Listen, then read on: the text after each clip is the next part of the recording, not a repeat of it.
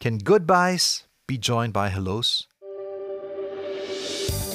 This is the Daily Disturbance Podcast with Anthony Pangilinan.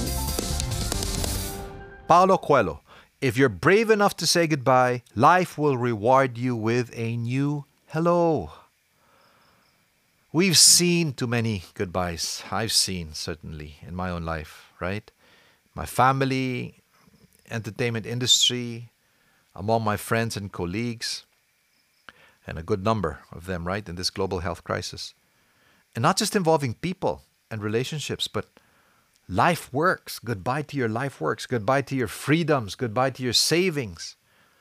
And to a lot of dreams. And it has hurt it's still hurting in some ways. And I know will hurt me and perhaps you, many I know in the future. The losses and the goodbyes will still come. It is a world filled with pain and all too many goodbyes, some of which were never said.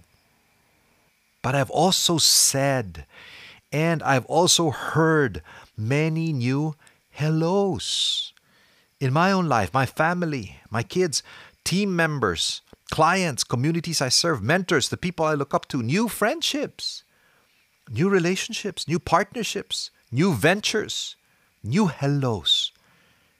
And mind you, renewed friendships, renewed relationships, renewed partnerships, renewed ventures, adventures, renewed hellos. It is important to maintain a perspective of both the goodbyes and the hellos, to fight for a view that recognizes both.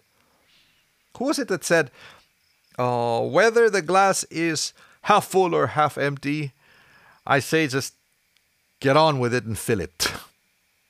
It's not about what is happening, right? It's about how we are being called and should be responding.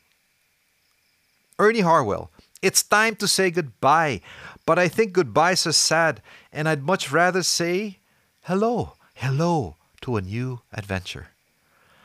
Open your eyes, my friend, and see the new doors and new hellos without denying the challenge, the pain of closed doors and goodbyes. They go hand in hand. In fact, one has to happen before the next one has the chance to bless us further. Again and again.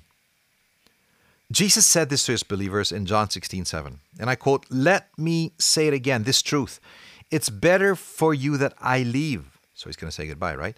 If I don't leave, the friend won't come. That's the Holy Spirit. But if I go, I'll send him to you. End quote. So, in a sense, to one who believes, he hasn't really left. But, but, but, the amazing thing is that he promises to those who follow him that not only has he left the Holy Spirit, he will come back as himself. And when he comes back, he will take us with him too. John 14, verse 1 to 4 Do not let your hearts be troubled. You believe in God, believe also in me. My Father's house has many rooms. If that were not so, would I have told you that I am going there to prepare a place for you? And if I go and prepare a place for you, I will come back and take you to be with me, that you also may be where I am. You know the way to the place where I am going. End quote. What a comforting thought, right? He said goodbye, but he's coming back to say hello, and he's going to bring us back with him. the thought of a movie right now, Hello, Love, Goodbye, where my wife was um, privileged to be the mother of Kathryn, right? Well, hello, love, goodbye. With Jesus, it's more like goodbye, love, uh, hello.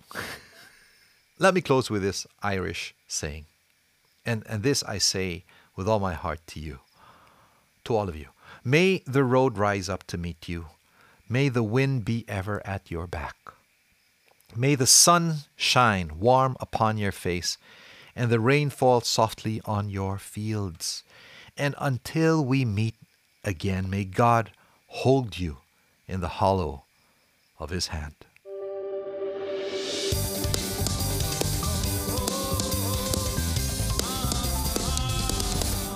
It's a Friday. So, three thoughts. Think about it this weekend. Number one, to what or to whom should you say goodbye? Ooh. Decision making time. Number two, how can you better manage saying goodbye? Let me add to that. How can you better manage and help another, perhaps, someone you know, better manage saying goodbye? And number three, to what or to whom should you say hello? Woo! Have a great weekend.